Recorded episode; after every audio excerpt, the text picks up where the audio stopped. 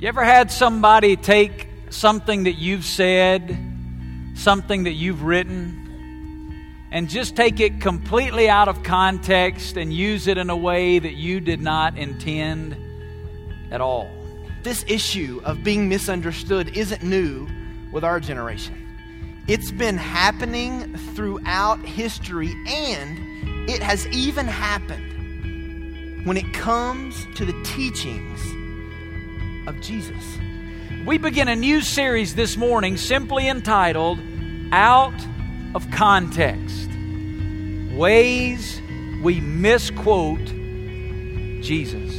If we ever question, if we ever examine, if we ever evaluate, immediately somebody rises up and says, Well, remember what Jesus said.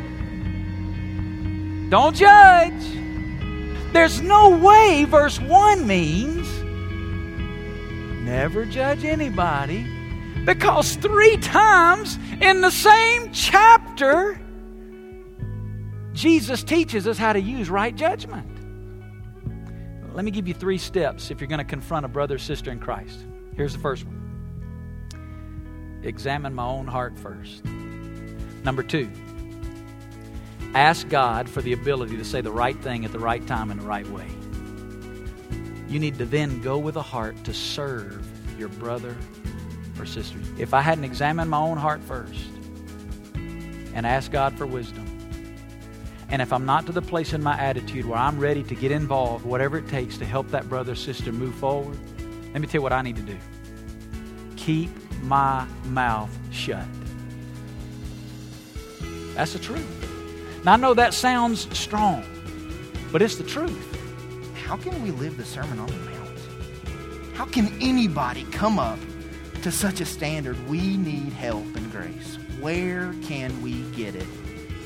Here's the answer ask, seek, knock. Jesus says here, in that moment of desperation, when you're thinking, what in the world am I going to do? He says, look at verse 7. That our desire to rightly relate with people should push us to a passionate pursuit of God. We don't need our best thinking. We don't just need God involved in the major areas of life. In every single aspect of your life, relationships included, you and I need wisdom, and only God can give it to us. Jesus says, do not judge. Don't have a judgmental, condemning spirit, but we are to be discerning people. Let's be sure that we interpret Scripture in its context. Because I assure you, if we are going to rightly relate to other people, it starts by us passionately pursuing Him. And out of intimacy with Him, He will love people, He will walk with people, He will share the message of life with people through us. I believe that is what Jesus meant that day when he taught this sermon on the side of a hill. That is this teaching in its context. This is the third weekend in a series that we've been walking through simply entitled Out of Context. We've been looking at some statements of Jesus in the Sermon on the Mount and how often these statements are taken completely out of context and made to say things that Jesus never really intended. This weekend, we bring this series to a close, and we're looking at the third of these three statements. If you have your Bible, go ahead and open it to Matthew chapter 7 as we're continuing our study straight through the Sermon on the Mount. And we come to verse number 12. William Barclay says about this verse, it is very probably the most universally famous thing Jesus ever said. The verse that I'm about to read for you is probably the most famous thing that Jesus ever said. Quoted by people that are Christians, quoted by non Christians, it's quoted by other religions. It is a very famous saying of Jesus. It's even been given a brand. We call verse 12 the golden rule, right? How many of you heard the golden rule before? Look at it in verse 12 of chapter 7. Here's what it says In everything, therefore, treat people the same way you want them to treat you. For this is the law and the prophets. Look at it on the screen. I want us to read this one. Since it's just one verse, we're going to read it out loud together. You ready? Here we go. One, two, three.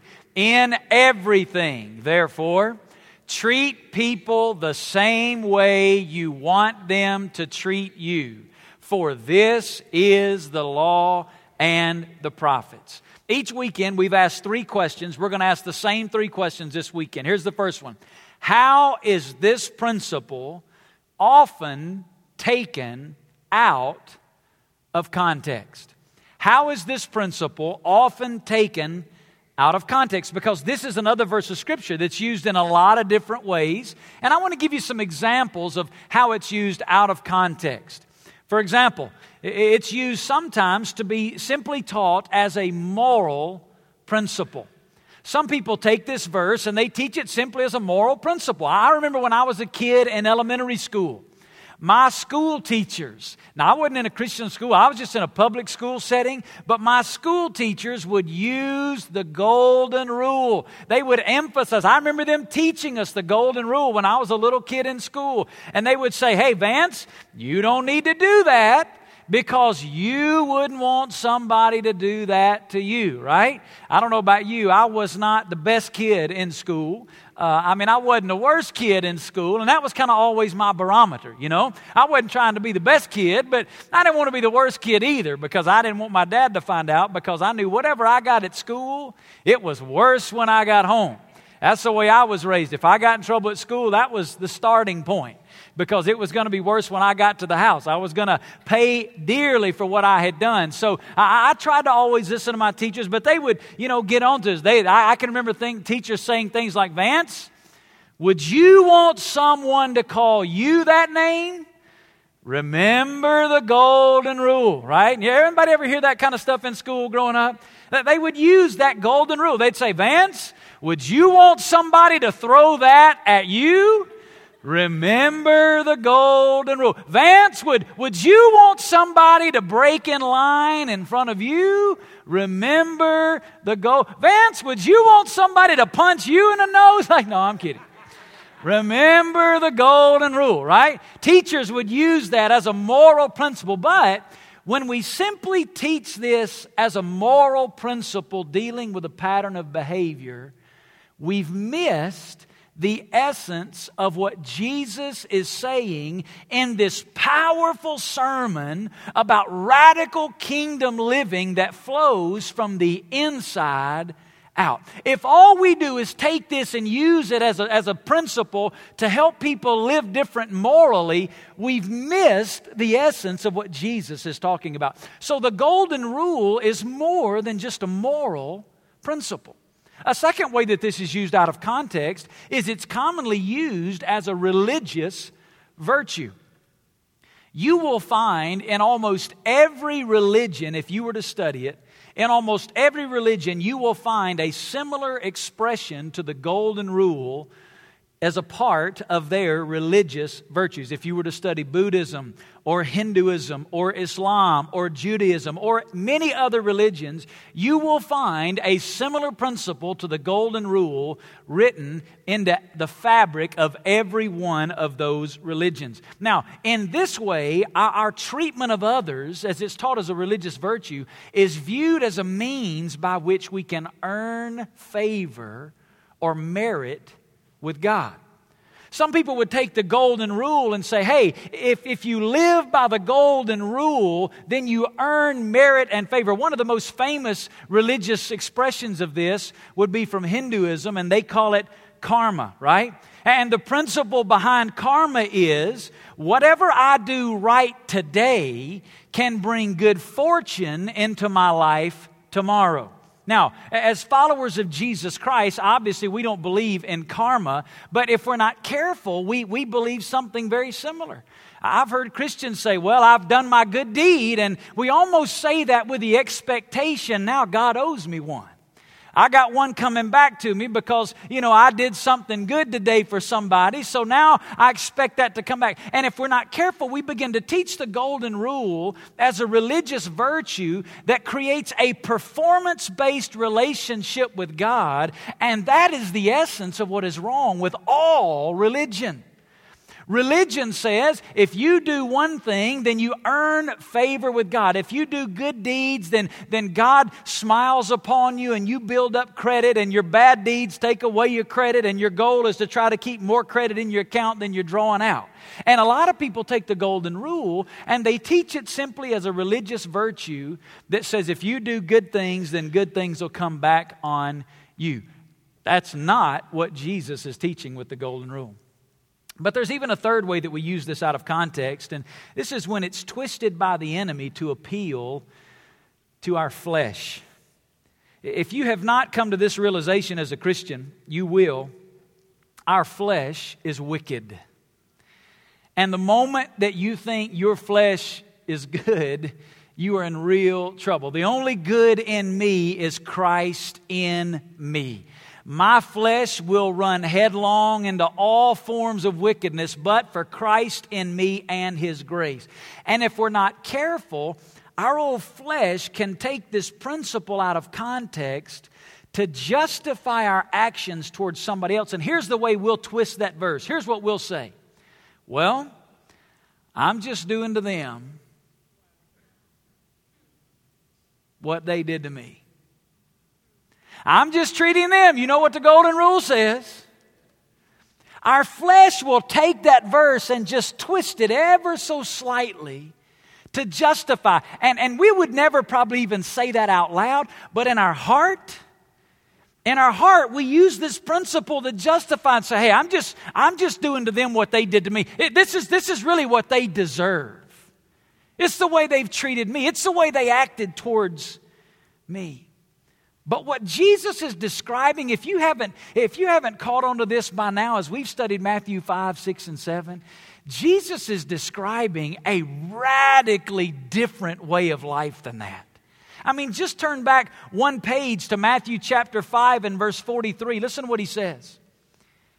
He says, You have heard that it was said, You shall love your neighbors and hate your enemy. But I say to you, Love your what? That doesn't say, hey, I'm just doing to them what they did to me. That says, love your enemies and pray for those who persecute you. It's not on the screen, but skip on down to verse 46 and 47. He said, If you love those who love you, what reward do you have? Do not even the tax collectors do the same? If you greet only your brothers, what more are you doing than others? Do not even the Gentiles do the same? He said, The golden rule is not simply treating them the way they treated me. And if we're not careful, our flesh can take it out of context and twist it, and we'll use it to even justify our own actions towards somebody else.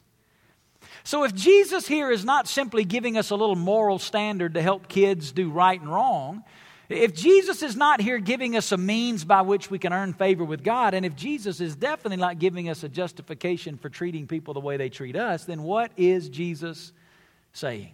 Well, that's the second question we want to ask and answer tonight. What did Jesus really say? What does the golden rule mean? And if we're going to understand this rightly, we must look at the very words Jesus used. As evangelical Christians, we believe in what is called the verbal, plenary inspiration of Scripture. Let me tell you what that means. It means we believe that every word of Scripture is inspired by God. As we read the Bible, we're reading God's very word to us. And with what we believe about the doctrine of inspiration, every word of Scripture is God breathed and chosen by the Father to communicate what He intended. That's very important that we understand that because if we're not careful, what we do is we get in a group of people and we all open our Bibles, and we read some verses, and here's the question we ask Well, what does it mean to you? Well, that's good for you. Here's what it means to me. But you see, when we understand the doctrine of inspiration of Scripture, it's not what does it mean to you and what does it mean to me. The question is, what does it mean? It doesn't have a meaning for you and a meaning for me so that I can make it say what I want it to say and you can make it say what you want it to say. Now, there are some places in Scripture where we can have some different interpretations, but it's very important that as we study the Scripture, we're not looking for a personal interpretation. We're looking for a biblical and textual interpretation of what the Scripture says. There are a couple of important words Jesus uses in this verse. I want to give them to you. Here's the first one it's the word everything. Jesus begins by saying, in everything. Now, depending on the translation that you're using, some translate it with the word whatever. In whatever or in everything. Now, that word everything is a little Greek word that simply means the whole, all, but it also can mean every individual part. Everything, the whole, and every individual part. All right, now that's going to mean something in a minute, so hang on to it. The second word is the word treat. He says, in everything, treat people the same way you want them to treat you. That word treat there, it's, an, it's a command, meaning that Jesus is not giving us a suggestion. It's an imperative, it's a command for us to obey. It's also continuous meaning that it's not something that just we do part of the time. Jesus here is describing a lifestyle practice that is continuous, it's moment by moment. He's describing something that applies to all or everything and every individual part, and he's describing a pattern of our lives that is ongoing and continuous and is a, an aspect of obedience to him as a follower of Jesus Christ. All right? Now, with that as the basis, let me give you three defining statements about what Jesus said. Here's the first one What Jesus describes impacts every relationship in my life. Everything. Jesus here is talking about in this verse the way we relate to people. He says, in everything, therefore, treat people. He's talking about our relationships. Life is full of relationships. Every aspect of our life is filled with relationships. And the word everything implies that Jesus is not just talking about a few of the relationships in our life, Jesus is describing something that impacts every relationship in my life. For example, he's talking here about close relationships. When he's talking about the golden rule, he's talking about relationships in our life that are close, relationships like family. Hey, Matthew chapter 7, verse 12 is a great principle for husbands and wives.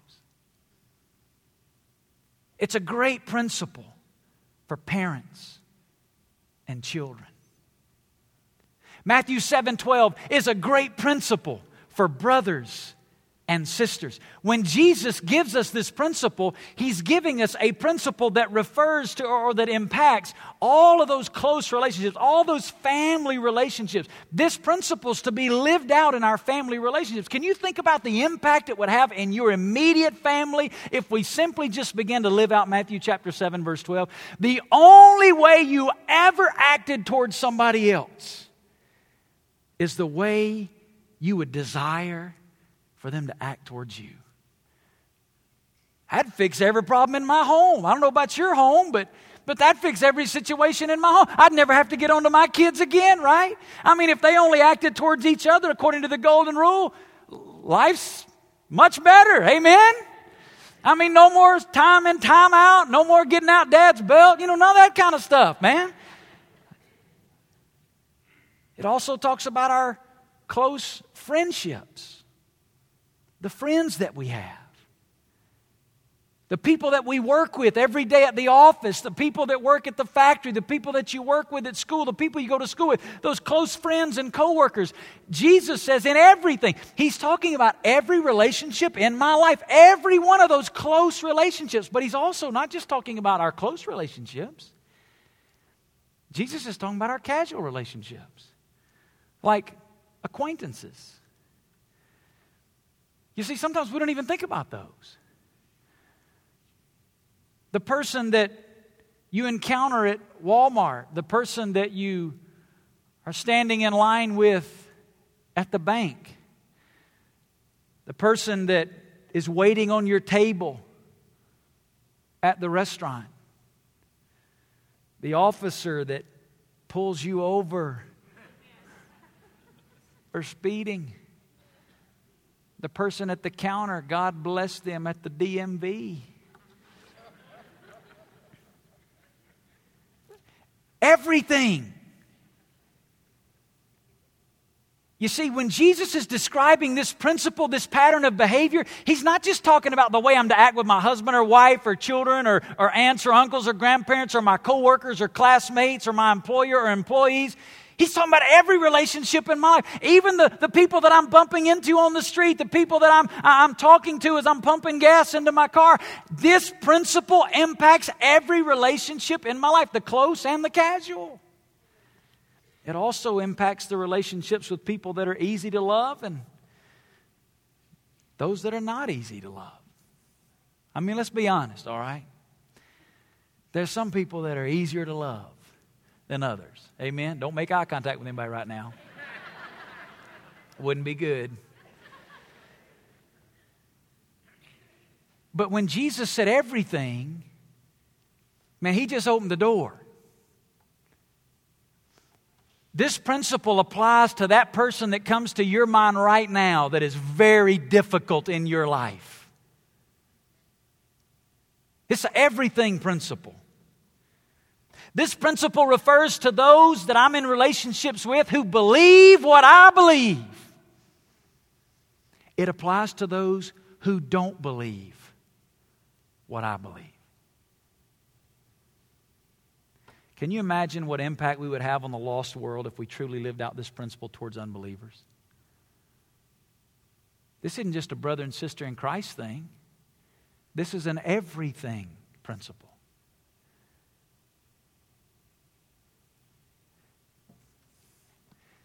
One of the great damaging things that we have done as the body of Christ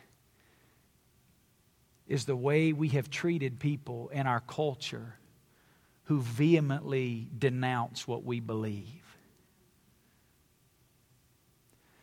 There are some people in our culture who do things, say things, and believe things that are totally contrary to what we do and believe this principle applies to them. I'm to treat them the way that I would desire to be treated. This principle applies to those who treat me right and to those who don't treat me right. It impacts every relationship. Number two, what Jesus describes impacts, and it's about to get personal, every area of every relationship in my life. Everything means the whole, but it also means every part. And here's what that means it means the stuff that they can see and the stuff that they can't see. I come from the South, it's where I was born and raised. The South is known for Southern hospitality. Can I tell you it's somewhat of a sham? Here's what I mean by this. And I don't mean to be overgeneralizing my people in the South, but Southern hospitality is to your face. If you've ever been in the South, we can love you to your face and we can tear you apart behind your back. And we can do it with a smile and a yawl and make you feel good about it. When Jesus here says everything, he's talking about every relationship and every aspect of every relationship. Listen, I'm to treat people the way that I would want to be treated when they can see what I'm doing. And I'm to live that way when they can't see what I'm doing. You know what that means, right? This is an issue where Jesus is not just even talking about the actions, he's talking about my attitude. Everything. Man, I hate it when he uses words like that, don't you? Everything. And just so you don't think I'm reading too much into this word everything, I want you to go back again to chapter 5. Look at verse 21. He said, You've heard that the ancients were told, You shall not commit adultery, and whoever commits, or shall not commit murder, and whoever commits murder shall be liable to the court. But I say, everyone who's angry with his brother shall be guilty before the court. You see what he's doing? He's taking it beyond the action right to the attitude. Look down at verse uh, 27. You've heard it said that you shall not commit adultery, but I say to you that everyone who looks at a woman with lust for her in his heart has already committed adultery. You see how he takes this principle and he goes right to the heart? Jesus is not just with Matthew chapter 7. Some people believe Matthew chapter 7 and verse 12 is really the crescendo and the summary of the entire Sermon on the Mount. Some people believe that the entire Sermon on the Mount can be lived out if we simply live out chapter 7, verse number 12. Everything means in every relationship in my life, both in my attitude and in my action, when they can see it and when they cannot see it, I am to live out this principle. Third statement. What Jesus describes is not simply refraining from certain behavior, but it is actually encouraging radical behavior. Let me, explain that. Here's what I mean by that. The most famous quotation in another religious context to the one we find Jesus make here is the one that Confucius wrote down. Here's what Confucius said what you do not want done to yourself, do not do to others. What you do not want done to yourself, do not do to others. But do you hear the difference in what he said and what Jesus said? What Confucius said can be obeyed by doing nothing. What you don't want done to you, just don't do it. It's only in the negative. You can obey that by just doing nothing. What Jesus says is the opposite, it's in the positive. He said, treat people the way you would have them to treat you. Meaning, I can't just refrain from doing some things and honor what Jesus said in Matthew chapter 7, verse 12. Matthew chapter 7, verse 12 demands activity, it demands service, it demands a lifestyle, a pattern of living. Let me give you the point. Look at it on the screen. In every area of every relationship in my life. Now, that by itself, that's, that's a mouthful. In every area of every relationship in my life, I am to continuously seek ways to serve others through my attitudes and actions. That's radical. That's why they heard the Sermon on the Mount and said, You got to be kidding me. And that's why when we hear that and we understand the reality of what Jesus said, here's our response That's impossible to obey. Anybody tonight ready to make the commitment that in every moment of every instance of my life, in every area of every relationship, I'm going to always continuously, at every moment, to always seek to serve others with every attitude and action in my life? Anybody ready to sign on that dotted line? You won't get out the door till you've broken that, right? It's impossible. And it is impossible if we only see it as a moral principle to be lived out or a religious virtue that we're expected to live out on our own. It is impossible. But Jesus adds a phrase at the end of this verse that gives us some insight into how we're to live this out. Jesus said, In everything, therefore, treat people the same way you want them to treat you, for this is the law and the prophets. Jesus ends this statement by equating honoring this principle. Jesus said, You honor verse 12, you got the whole law and the prophets. All 39 books in the Old Testament, you honor verse 12, you got it. When I read that, it reminded me of something Jesus said later on in Matthew. Take your Bible, turn to Matthew chapter 22. There was another place where Jesus equated a statement with all of the law and the prophets. Matthew 22, look at verse 34. If you don't have a Bible, we're going to put these up on the screen. Listen what it said. When the Pharisees heard that Jesus had silenced the Sadducees, they gathered themselves together. One of them, a lawyer, asked him a question, testing him Teacher, which is the greatest commandment in the law? He said to him, You shall love the Lord your God with all your heart, with all your soul, with all your mind. This is the great and foremost commandment. The second is, you shall love your neighbor as yourself. Basically, the same as the, great, as the golden rule. Verse 40 On these two commandments depend the whole law and the prophets. Jesus said, Let me sum up the whole law for you. Love God and love others. You love God and you love others, Everything else will take care of itself. But I want you to notice he did not give those two commandments as equal in importance. He gave the first one.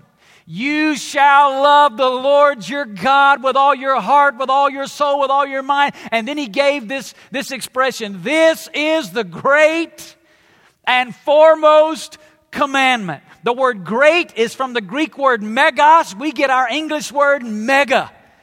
He said, Man, this is the mega command. This is the big one. And if we didn't understand from megas, he gives us the second word, proton. This is the foremost. This is the chief. This is the one that's the priority above everything else. He said the absolute most important thing in your life is to love the Lord your God. Why did he say it that way? Here's why he said it that way. The only hope I have of honoring the law of God, the only hope I have of loving my neighbor as myself is Christ in me out of the overflow of an intimate love relationship with the Father.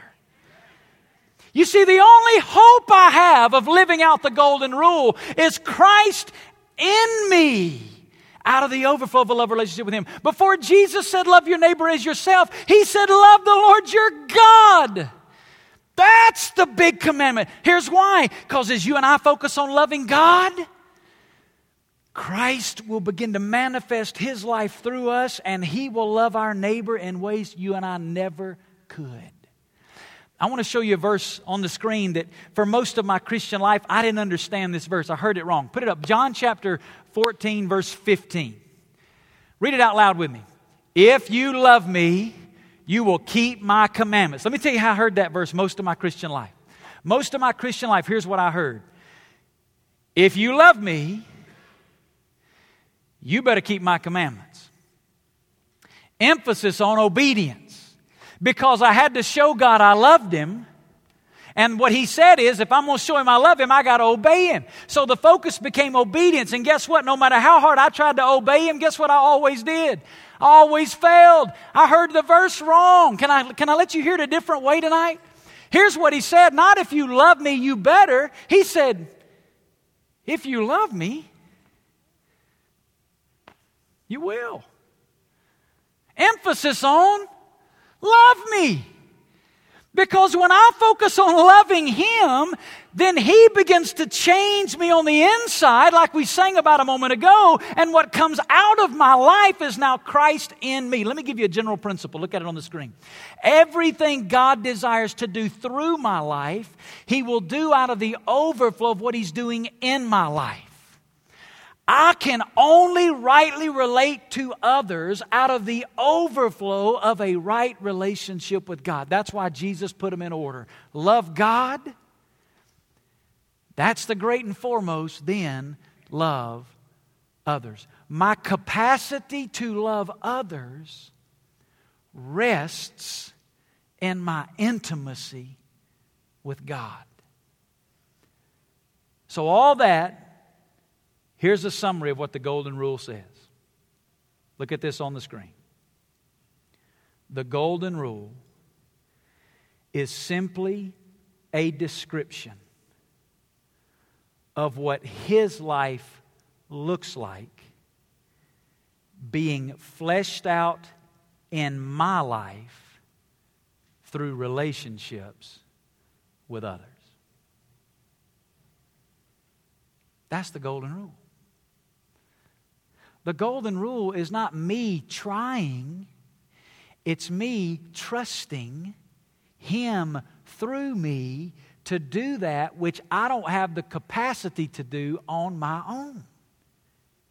It's His life. The golden rule is simply a description of His life being fleshed out in my life as I relate to other Every time I fail at the golden rule, it's because I've stopped letting Him live through me and I've taken back control. Every time. Every time. You how I know that? Because Jesus always does that which pleases the Father. Jesus never breaks a golden rule. Jesus is always, Jesus said, I didn't come to be served, but to serve. Every moment of my life that I'm allowing Christ to live through me, guess what it's going to look like? Treating other people the way I want to be treated. Every moment. So then let me ask the last question and we're finished. How, how, does this apply to me today? How does this apply to my life today? I want to give you three realities and we're done. Here's the first one my relationship with God is more important than any other relationship in my life. I'm going to say that again. My relationship with God is more important than any other relationship in my life. Every other relationship in my life being right depends on my relationship to the Father.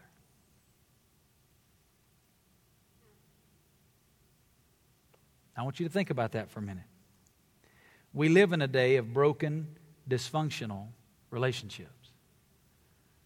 Husbands and wives, parents and children, boss and employee, neighbors, friends. We live in a day of seriously broken and dysfunctional relationships. Jesus said, Husbands, love your wives. Now listen to this as Christ loved the church. He said, Wives, be subject to your husbands as to the Lord. Either one of those statements by themselves are impossible for you and I to live up to. Love your wife as Christ loved the church. We, humanly, we how can we do that? He was selfless. He was sacrificial. He gave his life. There was never one time he ever, well, you know, as human beings, we, that's not possible. Wives, be subject to your husbands as to the Lord. How do we ever live those things out? Listen, if you read Ephesians 5, where those verses are contained, you know what we always miss? Before he said that, you know what he said first? Be filled with the Spirit. You see, the only hope I have for loving my wife as Christ loved the church is out of the overflow of intimacy with God where His Spirit is living through me. His life is living through me. He's loving through me. The greatest thing I can do to be a husband to my, to my wife, the greatest thing I can do to love my wife, listen, is not love my wife.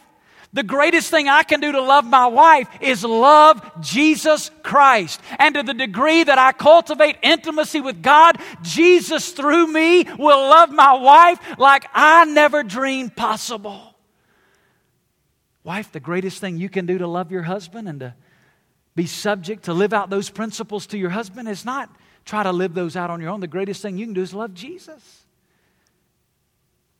Same principle we find in John chapter 15, verse 12. Listen to this one. Jesus said, This is my commandment that you love one another just as I've loved you. Now think about that. Jesus said to you and me as brothers and sisters in Christ, we're to love each other just like Jesus loved us. That's a tall order. I mean, his love's a pretty high standard.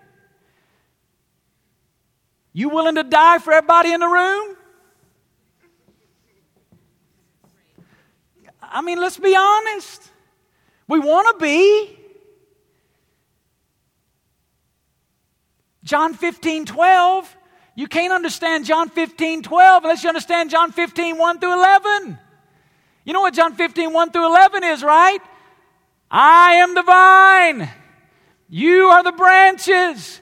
He who abides in me and I in him will bear much fruit, for apart from me you can do nothing. John 15, 1 through 11 teaches us that the priority in our lives is abiding in Christ. And when we abide in Christ, guess what the first obvious evidence is? We love our brothers and sisters in Christ as Christ loves through us.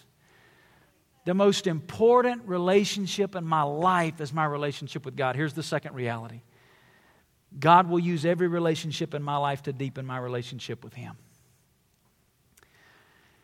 As you and I begin to seek to live out the golden rule, and we begin to seek God's heart towards relating to other people, God will reveal things in my life by showing me things in the lives of others, and He'll use them to conform me to His own image. Let, me, let me give you an illustration of what I mean by this the first church I ever pastored. It's a wonderful time, three years of ministry. We saw a lot of people come to Christ. I've told you the story before explosive growth. Almost a fourth of the town attended our church. It was just an exciting, exciting place but there was an existing power struggle that was there. Things didn't end well at the end. They asked me and our whole staff team, they forced us to resign and leave the church because it outgrew their ability to stay in control of things. And it was just a, it was a bad ending for us. And it, it just ripped my guts out. And I, at that point in my life, I was done with ministry. I didn't want to do it anymore. Life was too short. The kingdom of God was too big. I could get my paycheck somewhere else and be involved in what God was doing. But God used a church in Memphis, Tennessee to literally love me back into the work, and, and they kind of restored me. And, um, and I had a guy begin to meet with me. I've told you his name before. Clyde Cranford started to disciple me, and Clyde came in. He sat down with me one day, and we began to talk through some of these Christ issues in our life. And Clyde said, Vance, have you forgiven those guys? Now I want to talk about something else. I don't want to talk about that. And then Clyde said something, and when he said it, it was like a thunderous blow to my soul. Here's what he said He said, Vance, those guys didn't do anything to you that you have not already done in your past to the Lord. And God, in His grace, has forgiven you. And it's that same grace that He desires to use through you to forgive them in that moment, God was trying to live out the golden rule in my life towards other people, but what He was really doing was He was doing stuff in me. You see, it was my relationship to them that God was using to change some stuff in me that was just wrong. My heart was just wrong. And it took me being mistreated to see the mistreatment in my own heart towards the very grace of God in my life to conform me more to the image of Christ. God's going to use every relationship, even the difficult ones, to conform you to his image. And here's the third and final principle, and we're finished. As I focus on knowing him, he through me will transform every other relationship in my life.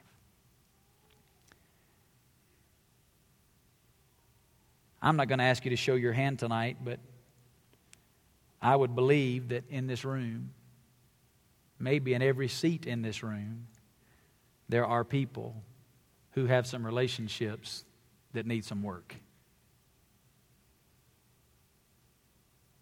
Maybe it's a husband wife relationship. Maybe it's a parent child. Maybe it's an office relationship. Maybe it's a relationship down at the plant. Maybe it's a relationship with a neighbor. Maybe it's a relationship with a friend from years ago. Maybe it's a relationship with an enemy. Maybe it's something as simple as a relationship that you bumped into somebody this week and you just need to go back to that place and make some stuff right. I don't know what it is, but here's what I know. As you and I focus on knowing Him, He will transform our relationships. I want to make two statements and we're done. I want to give you that summary again. The golden rule is simply a description of what his life looks like being fleshed out in my life through relationships with others. And I want you to see this quote by John MacArthur, and we're finished. Listen what he said. It, it, it's so, so true. Selfless love does not serve in order to prevent its own harm or to ensure its own welfare. It serves for the sake of the one being served and serves in the way it likes being served, whether it re- ever receives such service or not. That level of love is the divine level and can be achieved only by divine help. That is the golden rule in its context. Let's pray. Lord Jesus, would you have your way tonight? God, would you speak? Would you take this truth and transform. God, we acknowledge our need for your word to take root in our lives and to change us. And Father, we ask you tonight to speak. Beyond the words of a man, beyond the words of a sermon, God, would you speak? Lord, would you inventory our lives in this moment? Every relationship, every area of every relationship. And God, would you speak? As you sit in the quiet of this moment, I want to ask you a few questions tonight. And then we're going to stand and we're going to sing a song of response and I'll give you an opportunity to respond publicly if you need to do that. The first question for you tonight is Do you have a love relationship with God? Do you have a love relationship with God? Do you know Him personally? Listen, the most important thing that you can do to fix any other relationship in your life is first of all begin with a relationship with God. If you're here tonight and you're not a Christian, you're not a follower of Jesus, I want to invite you when we stand to sing in just a moment to leave where you're sitting. We have some pastors here at the front, we have some prayer volunteers on the side and at the back. If God is speaking to you right now, and you do not have a relationship with Jesus Christ, when we stand to sing, you leave your seat. The people beside you will let you out. You come to one of these pastors or one of these prayer volunteers and you just say to them, I want to give my life to Jesus. And they'll show you from the Bible how you can be saved, how you can become a follower of Jesus Christ.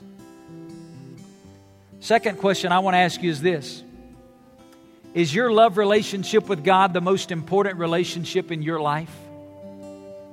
Is it the foundation for every other relationship? Are you seeking God daily, intimately, personally, privately? Are you spending time in His Word? Are you spending time in prayer? Are you seeking God daily? Third question Are there broken, dysfunctional relationships in your life? I want you to ask God right now God, would you reveal relationships in my life that aren't right? And then here's what I want you to ask Lord Jesus, how do you want to love them through me? God, how do you want to treat them through me? And I want you to ask God to give you this week a specific, tangible way you can begin to serve them. You can treat them. You can love them and allow Christ through you to serve them. Are you depending on Christ to relate to others through you? Are you living moment by moment in dependence on Him, saying, Lord, I need you, I need you, I need you?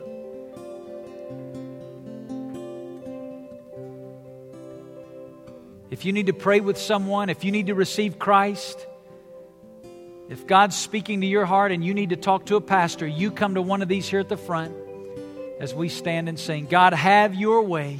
Speak to us as we worship. It's in the name of Jesus we pray.